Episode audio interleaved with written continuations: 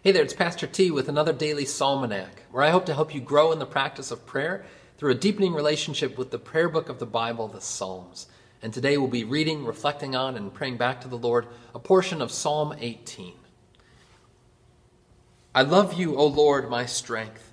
The Lord is my rock and my fortress and my deliverer, my God, my rock in whom I take refuge, my shield and the horn of my salvation, my stronghold.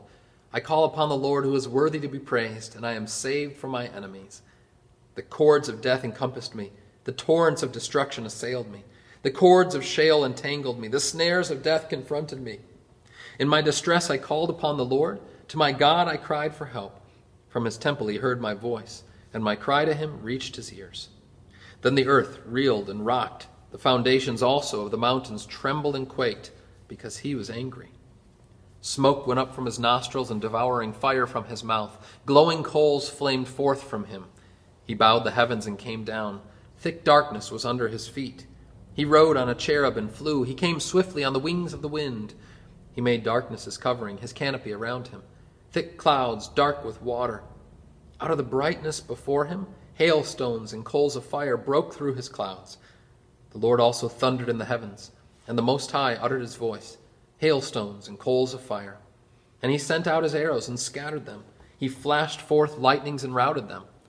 Then the channels of the sea were seen, and the foundations of the world were laid bare. At your rebuke, O Lord, at the blast of the breath of your nostrils.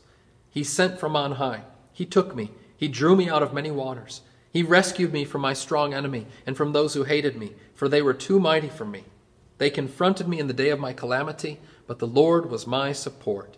He brought me out into a broad place. He rescued me because he delighted in me. Glory be to the Father, and to the Son, and to the Holy Spirit, as it was in the beginning, is now, and will be forever. Amen. Psalm 18 is a, a, prayer of preservation, of a song of thanksgiving to God for his deliverance, his deliverance of us from all of our enemies, temporal and eternal. And it really sets the scene for it right off the bat when it, we pray to the Lord, I love you, O Lord, my strength. The Lord is my rock and my fortress. You think of the Lord as our rock. On one hand, it's kind of a, a strange comparison. So the Lord is an inanimate object that just, you know, I stub my toe on? No, of course not. It evokes a sense of God is solid, rock solid, we say. He's firm. And, you know, in Hebrew, we get this word in English from the Hebrew, amen. And what does amen mean? Well, it means the end, it means the prayer's over. Okay. But much more than that, amen literally means in Hebrew, it is solid, it is firm. We get at this in the small catechism when Luther uh, teaches us to, to know that uh, amen means yes, yes, it shall be so. It's this is rock solid. I can take it. I, I, it, can, it can withhold uh, what, I, what I give to it. So it is with the Lord, who is our rock. He is able to withstand all the assaults of the, our deadly enemies, who is able to take even whatever prayers and things we might pour out before him. He is the Lord, our rock, our preserver, the one who stands fast, who is always there for you and me through times of trial, through thick and thin. He is the God who comes down to deliver us. I will I love you, O Lord, my rock, my fortress, my deliverer. And that last line from the selection that we read He brought me out into a broad place. He rescued me because He delighted in me. The delight of the Lord is what motivates His rescue of you and me. Already he delights in you. Already he rejoices over you. He gives thanks and, and celebrates, as the angels in heaven do, that you are his own.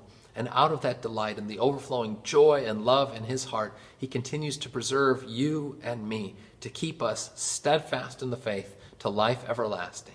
So he is as our rock and our Redeemer. Let us pray. Dear Father in heaven, we thank you that you are that sure and solid foundation in whom and through whom we're able to go forward in this life knowing that we have a bedrock. How firm is our foundation, O saints of the Lord, that we have our God who preserves us and defends us and delivers us.